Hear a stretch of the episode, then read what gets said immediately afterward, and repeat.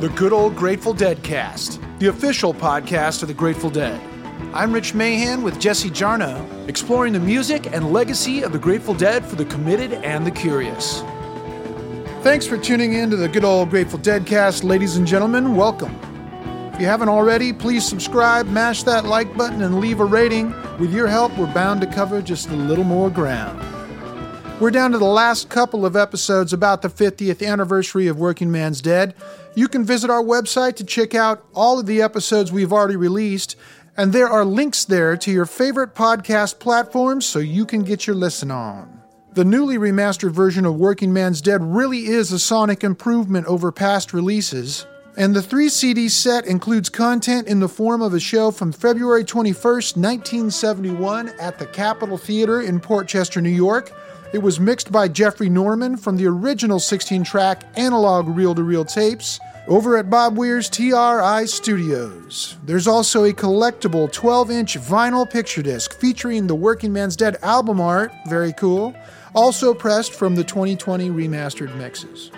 Did you know we have a feature on the Deadcast page, dead.net slash deadcast, where you can record yourself telling a story about anything Grateful Dead related?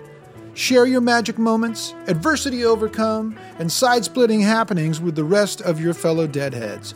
You just might hear yourself telling your story in a future episode of the Deadcast.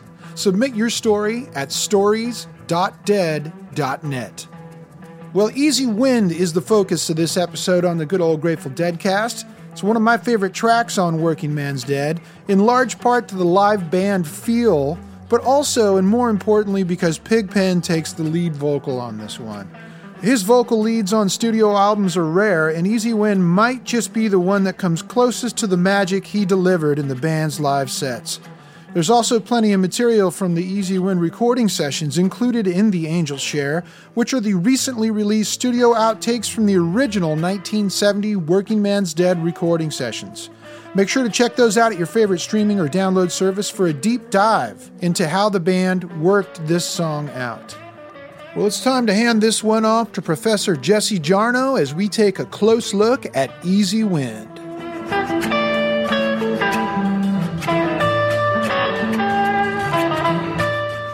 There are several reasons why Easy Wind isn't like the other songs on Working Man's Dead.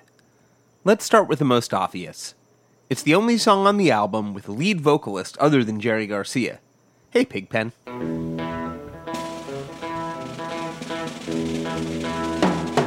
I've been ballin' a shiny black steel jackhammer, been chipping up rocks for the great highway.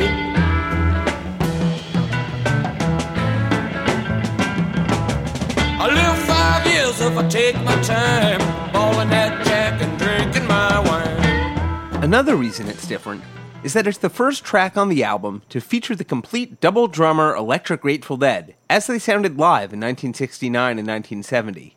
Tales from the Golden Road host Gary Lambert. I love that piece from the first live performances I heard. And a wonderful thing about the studio version of Easy Wind is more than almost any other, it conveys the essence of the Grateful Dead in microcosm. It puts across what one of their much longer live jams might have sounded like, and they compress it into less than five minutes on a studio track. It's incredibly successful in that regard. It's also the only track on Working Man's Dead not written by Jerry Garcia and Robert Hunter, which might seem obvious by Pigpen's vocals. But it's not by Pigpen. Well, I've been born to shine a black steel jackhammer, been tripping up rocks with a great highway. Lived ten years if I take my time, ball that jack and drink my wine. Easy wind, rolling across the bow today. Easy Wind was the first Grateful Dead song written solely by Robert Hunter. That performance was from October 13th, 1978, at my father's place on Long Island, accompanied by bassist Larry Klein. Robert Hunter, of course, was the Grateful Dead's lyricist, but he was also a musician. In high school in Connecticut, he played trumpet in a band called the Crescents. During the days of the Palo Alto folk scene, he could be heard playing upright bass and mandolin in Jerry Garcia's various acoustic ensembles. Probably in most cases, the division of labor between Jerry Garcia and Robert Hunter was what it might seem. Robert Hunter wrote lyrics, Jerry Garcia wrote music, and occasionally provided editing. but especially during the few years they were housemates in Larkspur, the lines were sometimes blurrier. It was a small house. In 1978, around the time of that performance we just heard, Hunter told Relix, I'd sit upstairs banging away at my three chords for days and days working something out. By the time I had it worked out, you know, through the thin walls, he'd heard everything I was doing. I'd come down and hand him this sheet of paper, and he'd say, Oh, that's interesting. And he'd play the whole arrangement of it right away, because he'd heard what I was doing and heard where it was going off. Mountain Girl once said that Hunter might have already worked out some chord changes for a song, and Jerry would say, Oh no, man, that's not the way it should be. It should be like this. In the case of Easy Wind, Hunter apparently got it right the first time. He told Blair Jackson in 1993 my arrangement was a little bit closer to one of those slippin' and slidin' Robert Johnson type songs, because it was just me and a guitar. Then, when the whole band got a hold of it, it changed a bit, as they always do. Still, a lot of that original style crept over into the band's version. But there's a little more to the story of Easy Wind. When we last saw Robert Hunter, at the end of our Black Peter episode, he just suffered through an absolutely horrific psychedelic trip. My time is still scrambled from that era, Hunter told Blair Jackson in 1988. It took me a full two years after that to get back to where I felt creative or could feel any joy in life, or much of anything else. As Blair rightly pointed out, those two years encompassed nearly all of Working Man's Dead, American Beauty, and the songs that would comprise Jerry Garcia's solo debut, some of the most beloved work in the Garcia Hunter songbook. Hunter insisted, I had a vision of a gold bar in the sky, this shining gold bar, but it wasn't shining on me. It was drawing my energy into it, and there was nothing I could do to stop it. It's like it took two years of my energy. Chronologically, Easy Wind was likely the first song Robert Hunter wrote after his experience in early June of 1969, at least that made it to the stage. The Dead debuted the song in August 1969, a few days after Woodstock, but just in time to get played at the New Orleans Pop Festival at the International Speedway near Baton Rouge, one of its only performances in the vicinity of an actual bayou. Whether intentional or not, I like the way the lyric about a whole lot of women out in red in the streets today foreshadows the trouble ahead, Lady in Red of Casey Jones, which would follow the song on Working Man's Dead. That said, while Robert Hunter may have written Easy Wind, the moment the Grateful Dead added it to their repertoire, it belonged entirely to Pigpen. Here's a little bit from November 8, 1969, at the Fillmore Auditorium on Dick's Pick 16. easy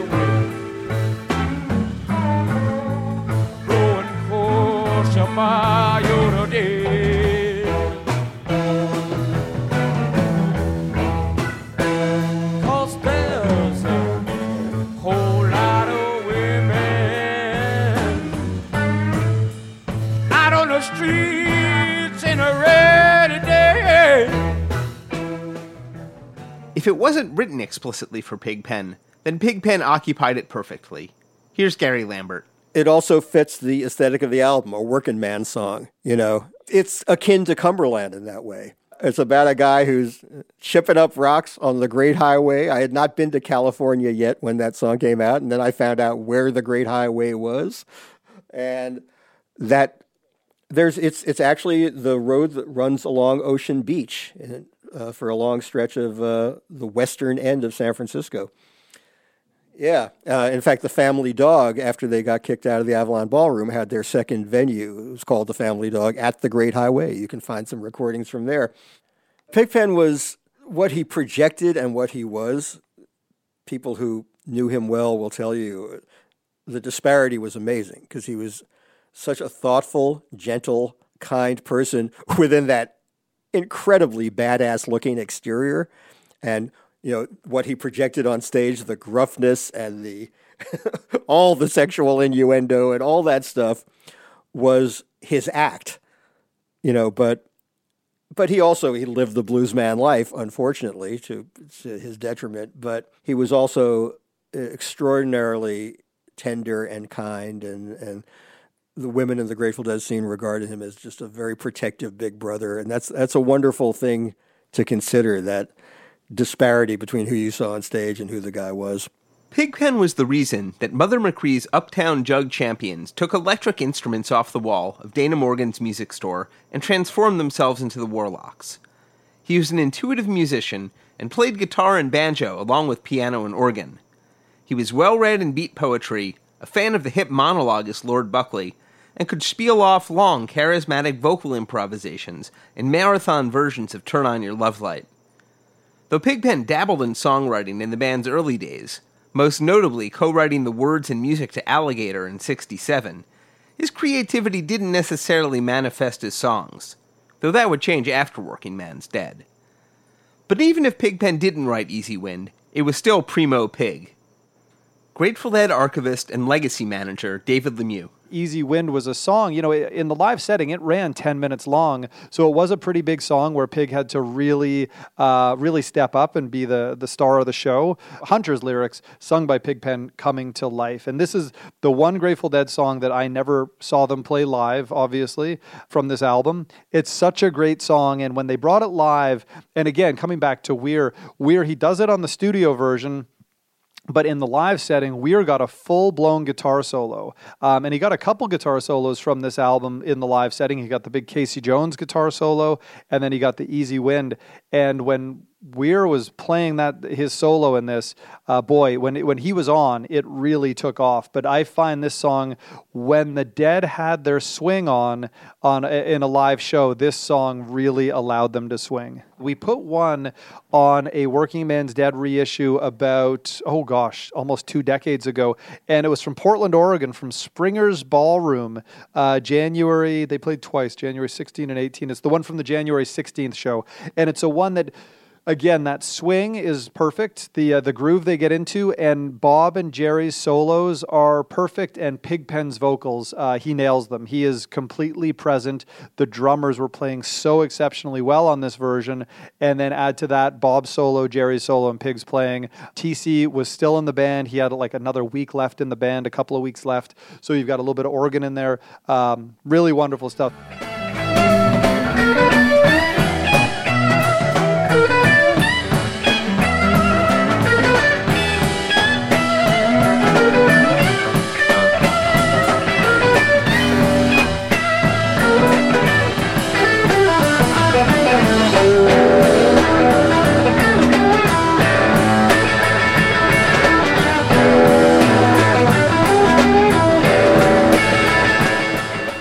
That's one of my favorite versions of Easy Wind, too, exactly a month before the start of the Working Man's Dead sessions, January 16th, 1970, at Springer's in Portland, included on the Golden Road box set. That version, and many of the live takes before and after the recording of Working Man's Dead, crept up near 10 minutes, with ample room for the band to find a flow. But the studio version was different. Gary Lambert the way they structured it. I think by doing that judicious editing of taking out the chorus from the front, it gives them some time where, you know, first Pigpen plays a little bit of harmonica solo, and then he hands off to Bobby, who takes one of his rare studio recorded guitar solos, and then Jerry jumps in. Jerry kind of overlaps with Bobby, and he solos, and then they go back to the vocal, and somehow it just beautifully imparts what the Grateful Dead could really stretch out on on stage in the studio. And it's it's an underrated track for that reason, I think. It has the concision that you need to make an effective studio recording, but it suggests what the band was capable of. Again, it comes to that difference I cited between cinema verite documentary and and making a fictional work.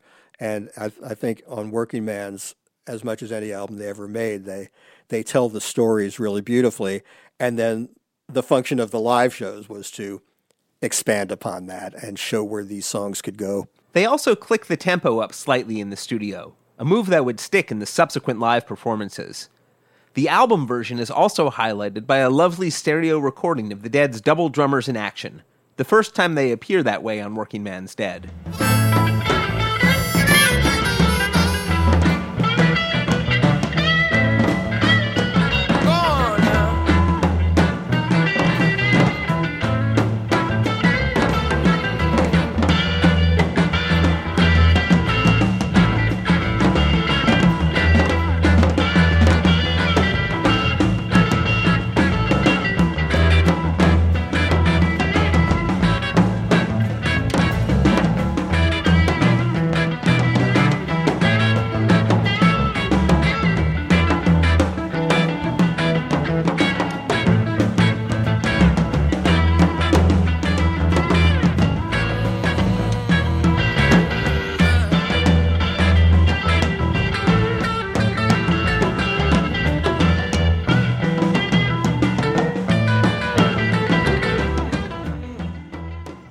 Man's Dead co producer Bob Matthews. By the time it got around to recording a pig song like Easy Wind, there was an, an agreement about how it was to happen, how it was to be played. Occasionally, Pig would recommend or remind somebody that he had a different perspective on a particular part. But it wasn't like there was any conflict. It was like they were all playing in the band together. And that was one of the things, of course, that I loved about the Grateful Dead and their music was the song that Bobby sang on his first solo record, playing in the band, to me became a theme song. Playing in a band is playing together as a band, not as five individuals, but as the collective. And that's what everybody loved about the Grateful Dead was that what you heard from them was the Grateful Dead. You heard their entirety of their individuals plus one. One of my other favorite sayings is that it's where the whole is greater than the sum of its parts. The Grateful Dead was that whole, and it was greater than the sum of its individual components and musicians. And that was where the magic was. And that's something that I got to observe and contribute a small part of for so many years with so much glee, joy. I mean, they rehearsed the song, uh, what its changes were, how it was focused. You know, Jerry had known Pigpen longer than I knew Jerry. You know, and I knew Jerry from um, when I was 13. That was like in 1960. So he had known Ron for quite a long time, and they worked together. I mean, Pigpen was part of Mother McCree's Uptown Jug Champions. Well, Bob Weir and I started Mother McCree's Uptown Jug Champions. Archivist Mike Johnson and engineer Brian Kehoe annotated the session reels known as the Angel Share, which you could find on a streaming service near you. Here's Mike Johnson. We didn't know what was on these reels, and then when we got the first pass, the rough mixes is like, okay, I annotated those. It's like, well, crap, we don't have everything. Oh well, you got to roll, you know. And then Brian went in with a fine tooth comb and found even more. And again, some of them were printed backwards on another reel. So that's why this journey to just keep going in deeper and deeper and deeper, we kept finding more things that we could use. Brian Kehoe. The main thing that was done to make the tapes into a listenable format was to work on the moments in between the playing. I mean, the mixing of the songs is fairly straightforward, but the, the amount of effort that took to bring out the drum microphone, which picks up most of the room, sometimes you can hear Phil, who doesn't have his own singing microphone or talking mic. You can ask him for ask for changes because Bill Kreutzmann's drum microphones are hearing the bass player talk. So I turn them up quite a bit and have to turn down other things to make it clear what's being said. So as you listen through, most of our time was spent on bringing out the commentary and the working process so we can understand why they're doing another take, why they didn't like the last one, and how they intend to change the song over the next 10 minutes they're talking amongst themselves. And that really is, to me, the highlight. I love the music, but I love to hear the personalities and the development of the working process. Easy Wind is the song with the single most surviving session tape, some 35 minutes worth, in addition to the master used on Working Man's Dead. Easy win. Blowing across a bayou day.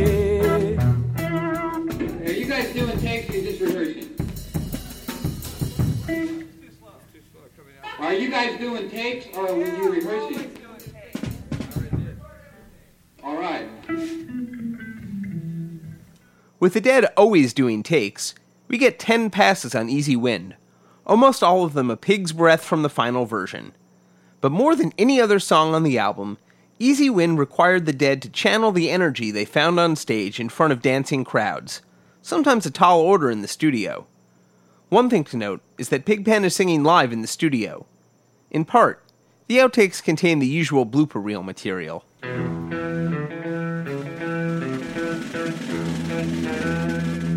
I've been mauling a shiny black. st- Wait, wait, wait. Came in a little bit wrong there. With the Easy Wind session, all of these stupid little moments are simultaneously mundane and sweet character details about the elusive Pigpen, Ron McKernan, rarely interviewed. Then 24 years old, Pigpen tragically didn't actually live five more years, nor take his time. gone almost exactly three years to the day after the last Working Man's Dead sessions. And the river keep a talking, but you never. Mm, mm. But most of what we get on the Angel Share Easy Wind session is the band trying to find that elusive groove. As Gary Lambert pointed out, the studio version is the rolling thunder of live Grateful Dead compressed into less than five minutes. The differences between the takes are subtle, minute variations in tempo and feel. But to train your ears on the remastered Working Man's Dead version of Easy Wind enough to hear those differences on the Angel Share is one way to really get inside the Grateful Dead in 1970. But the river keeps on talking, and you never get a word to say.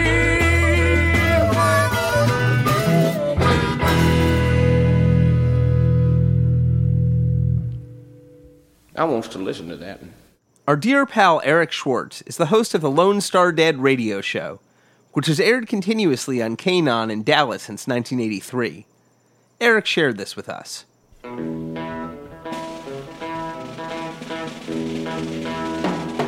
I've been ballin' a shiny black steel jackhammer, been chipping up rocks for the great highway. Good old Grateful Dead. Good new Grateful Dead. Yes, friends, America's hardest working rock band now presents Working Man's Dead, an album of country flavored tunes by the Grateful Dead.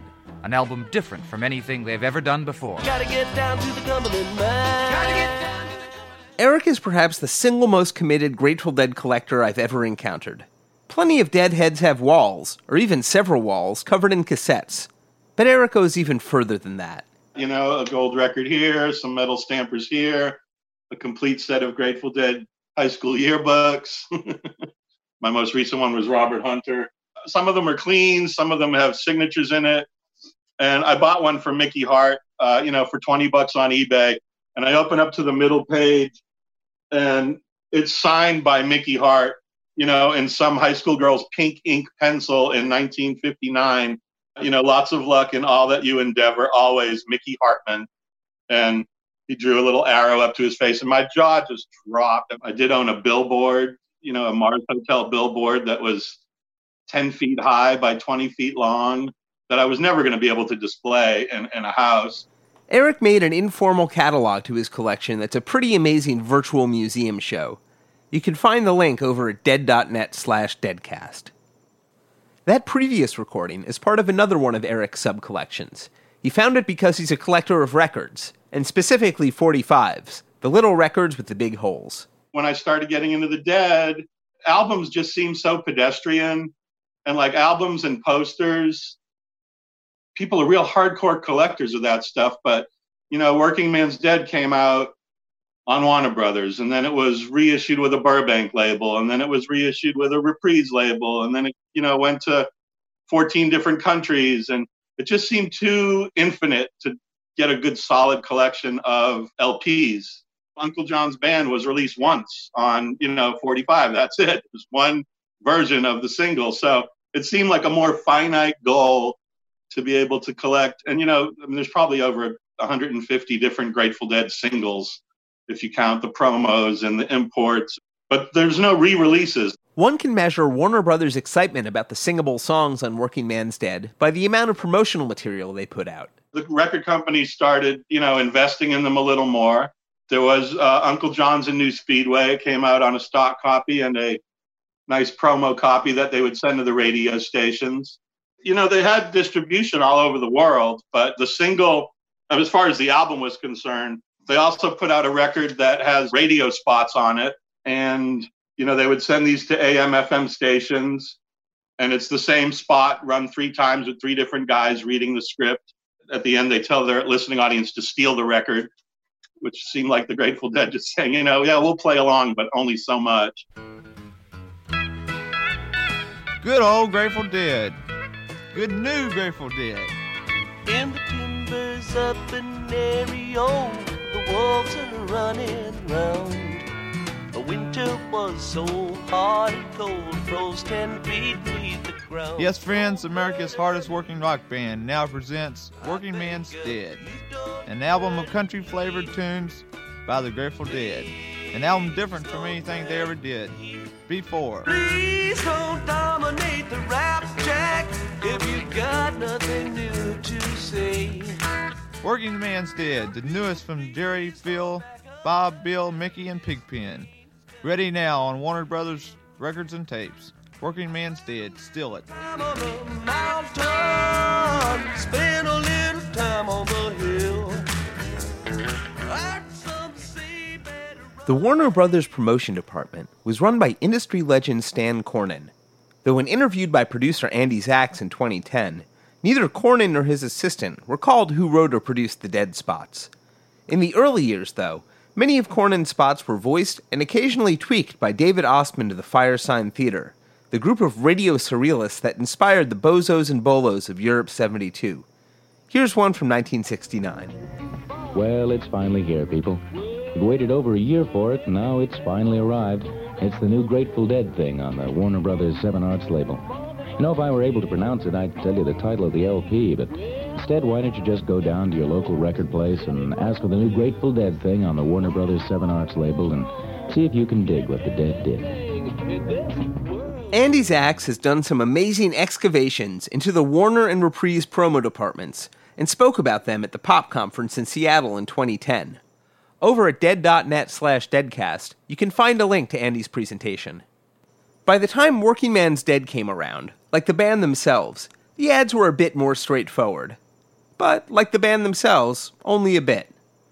Warner Brothers even took out an ad in Billboard that described their efforts on behalf of Working Man's Dead. Though Deadheads helped spread the word for sure, Warner's budget included what they described as 3,281 awfully hard sell AM radio spots, with a reported $100,000 spent on radio promotion by the label and distributors. Adjusted for inflation, that's over a half million dollars. Working Man's Dead, the newest from Jerry, Phil, Bob, Bill, Mickey, and Pigpen. Ready now on Warner Brothers albums and tapes. Steal it. When Mike Johnson and Brian Kehoe were pulling reels for the Angel share, they also came across a battered tape box with an equally battered tape inside, labeled Working Man's Dead commercial spots. Testing, testing, testing. Lyricist Robert Hunter stopped by to record a few promo spots for the same ad series. This was included as an unlisted bonus track on the 2003 Working Man's Dead CD reissue. It didn't make it to Warner's promo 7 inch back in 1970. It was perhaps circulated to radio stations on tape, a frequent practice for promos. If you ever heard this in the wild, let us know. I don't know, but I've been told it's hard to run with the way to go.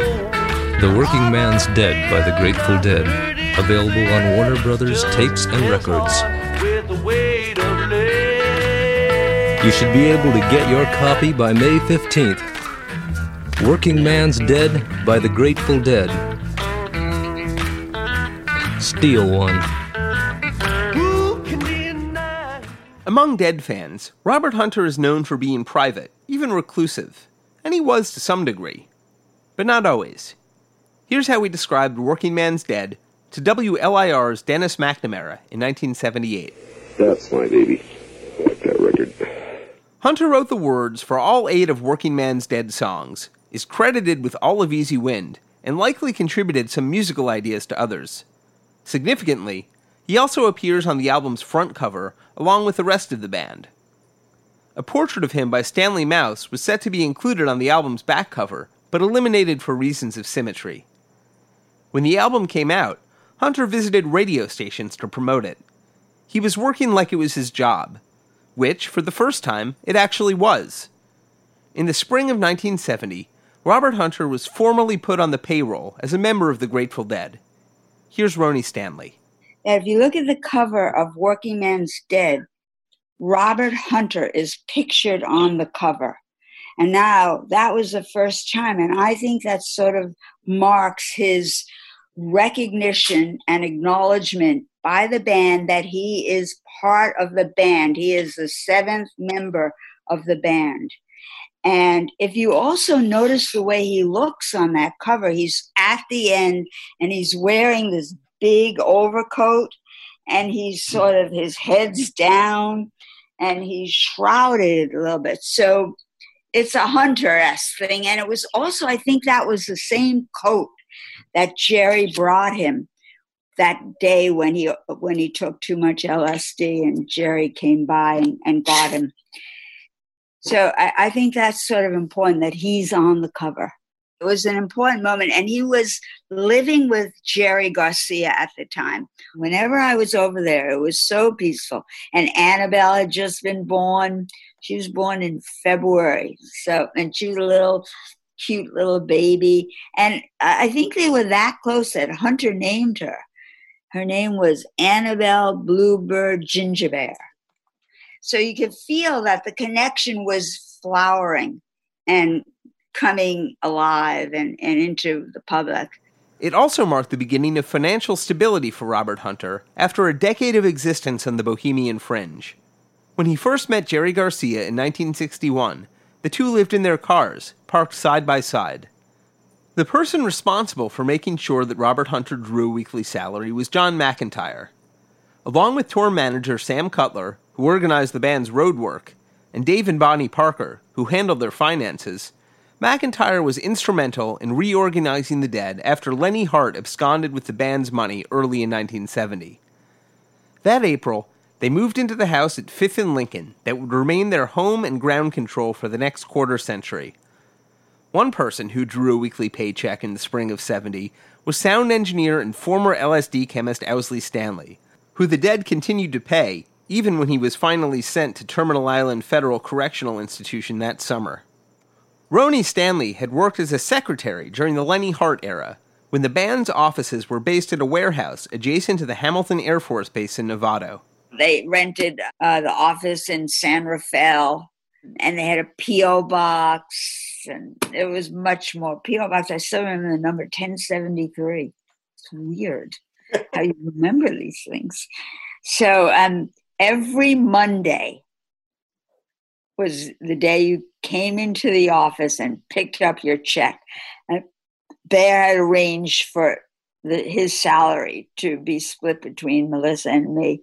And so we go in every Monday, everybody would meet, and it would be like a, a great day because after the weekend where you partied and worked so hard because you know we were working and the band was working weekends for fans were fun and monday was the day off and we'd go into the office and we'd pick up our checks and we'd hang out all day and i actually have a vision of hunter being there i can see him as we talk. Way later, years later, after I'd moved to New York and I'm going to Columbia and getting my degrees and everything, every Monday, still that office, you went and you picked up your check. I remember I went back to California one day and I went into the office on a Monday and everybody was hanging out picking up their checks. John McIntyre came into the Grateful Dead scene by virtue of being classmates with Rock Scully at San Francisco State and got a job working as a systems analyst for an insurance company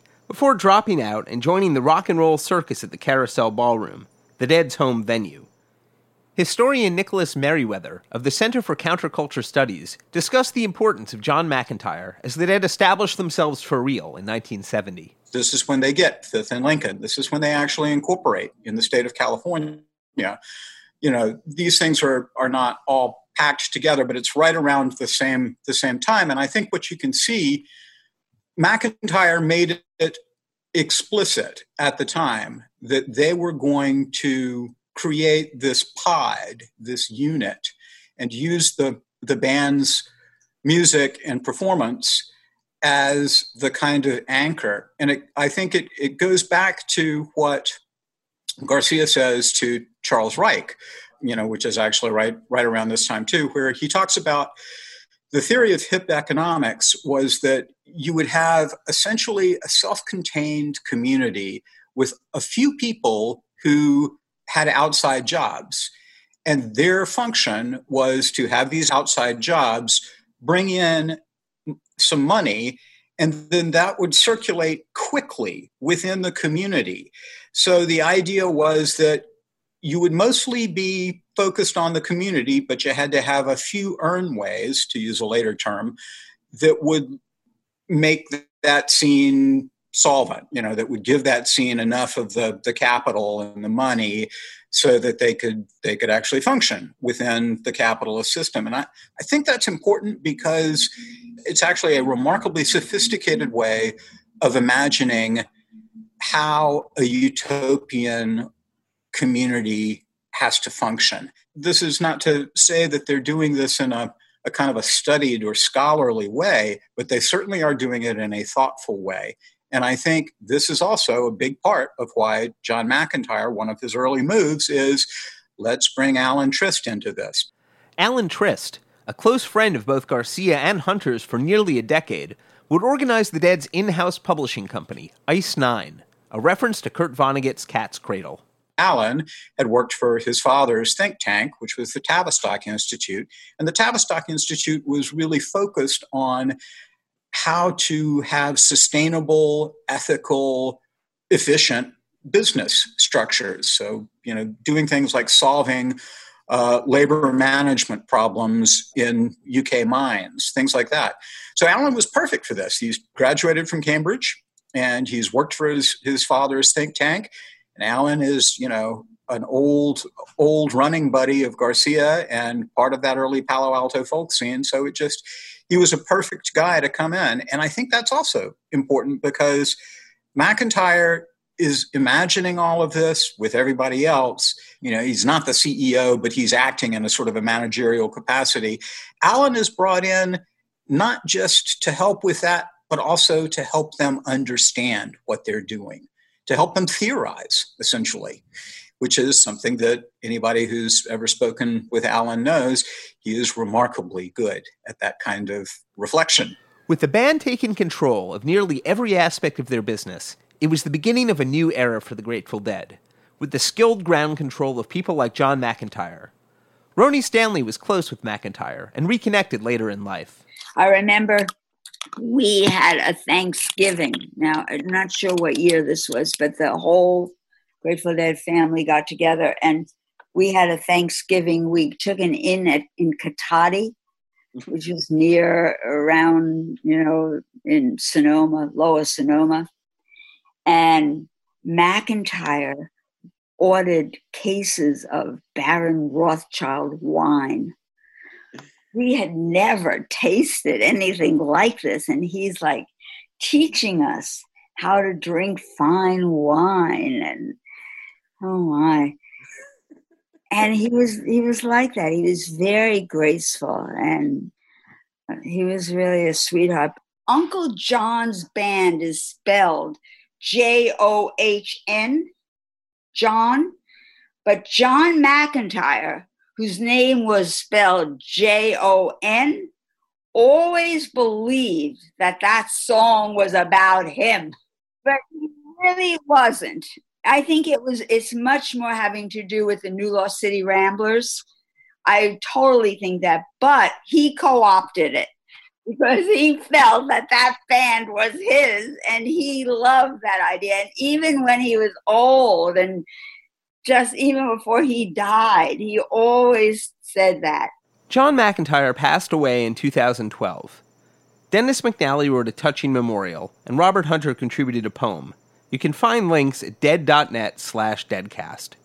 But back to Easy Wind. Remember Easy Wind? Robert Hunter certainly did. After he began to perform in 1976, he played Easy Wind in virtually every era of his long touring career. Here's a tiny bit of what it sounded like in 2014 at City Winery in New York.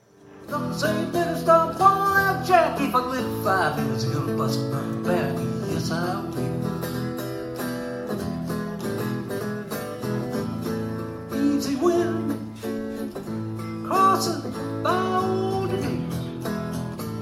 Easy Wind didn't last nearly as long in the Grateful Dead songbook. It remained a showcase for Pigpen throughout 1970, but disappeared from the stage early the next year, not long after Mickey Hart's departure. We'll leave you with one of those final single drummer versions, recorded February 21, 1971, at the Capitol Theater in Port Chester, New York released on the bonus disc with the new expanded Working Man's Dead, mixed down from the multi track masters by Jeffrey Norman at Bob Weir's TRI Studios.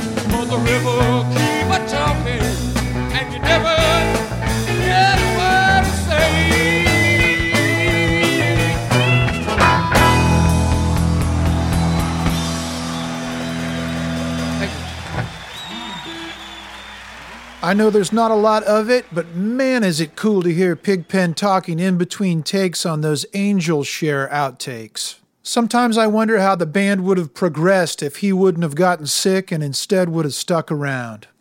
What a long, strange trip it's been indeed. Thank you for tuning in. See you next time. Executive producers for the good old Grateful Dead cast Mark Pincus and Doran Tyson. Produced for Rhino Entertainment by Rich Mahan Productions and Jesse Jarnow. Special thanks to David Lemieux. All rights reserved.